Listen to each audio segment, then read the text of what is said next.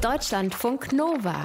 Das perfekte Buch für den Moment, wenn du jetzt auf keinen Fall nach Hause willst.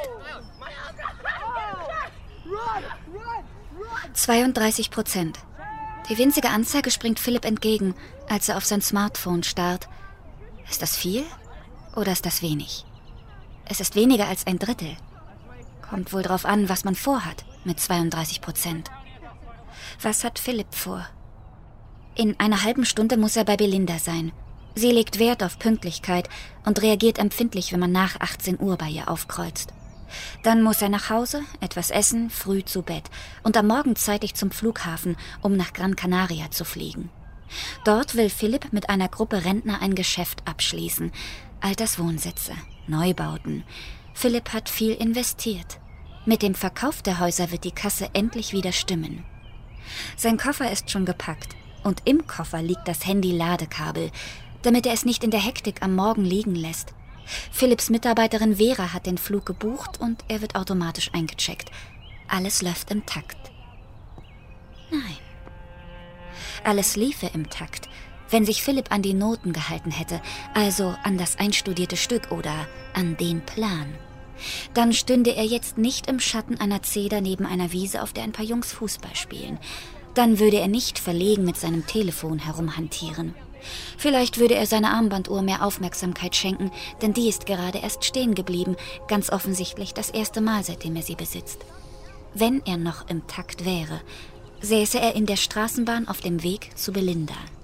Aber er steht unter einem Baum und beobachtet eine Frau, die er nicht kennt.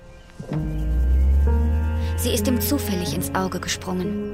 Zuerst hatten es ihm ihre pflaumenblauen Sommerschuhe angetan, dann ihre ganze Erscheinung. Eine gute halbe Stunde ist er ihr bereits auf den Fersen, hat sie dabei zweimal fast verloren. Jetzt ist sie neben der Wiese stehen geblieben und hält ihr Gesicht in die Sonne. Und genau jetzt könnte Philipp zurück in seinen Takt finden. Könnte mit wenig Verspätung bei Belinda auftauchen, eine Entschuldigung stammeln und das pflaumenblaue Intermezzo bereits am nächsten Tag vergessen haben. Könnte.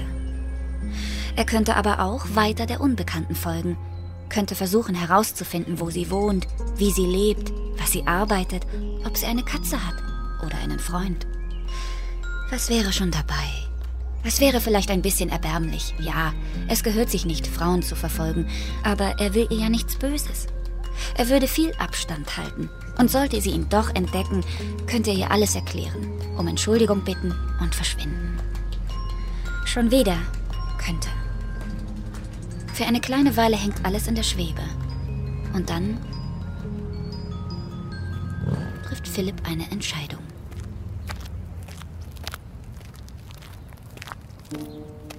Haggard heißt der verstörende Roman, in dem der Schweizer Autor Lukas Bärfuß einen Mann zum Jäger werden lässt. Gleichzeitig stellt ein namenloser Beobachter Philipp nach. In dieser Geschichte wird also doppelt verfolgt. Während Philipp sich fragt, welchen Weg die Frau als nächsten gehen wird, fragt sich der namenlose Beobachter, warum Philipp das so sehr interessiert. Warum er mit ihr zuerst in eine Straßenbahn steigt, später in einen Zug. Warum er bereit ist, beim Schwarzfahren ertappt zu werden, ihr bis vor die Haustür folgt und dort so lange ausharrt, bis sie das Haus am nächsten Morgen wieder verlässt. Warum er einen Taxifahrer damit beauftragt, ihm seinen Wagen aus der Stadt zu ihm in den Vorort zu bringen. Warum er geradezu ergeben dabei zusieht, wie der Akku seines Handys an Saft verliert. Fast wirkt es so, als würde Philipp es genießen, ausgeliefert zu sein oder nicht verantwortlich für das, was als nächstes passiert, nicht zu wissen, wann das Spiel zu Ende ist. Philipp hat jetzt nur noch zwei Aufgaben. Alles sehen und nicht gesehen werden. So einfach. Viel einfacher als sein Leben bisher. Aber nur auf den ersten Blick. Philipp wird nicht nur innerhalb von 36 Stunden sein Gefühl für Moral und Zeit verlieren, er wird auch einen Schuh verlieren, seine Würde und die kleinste Hoffnung, jemals wieder umkehren zu können. Deutschlandfunk Nova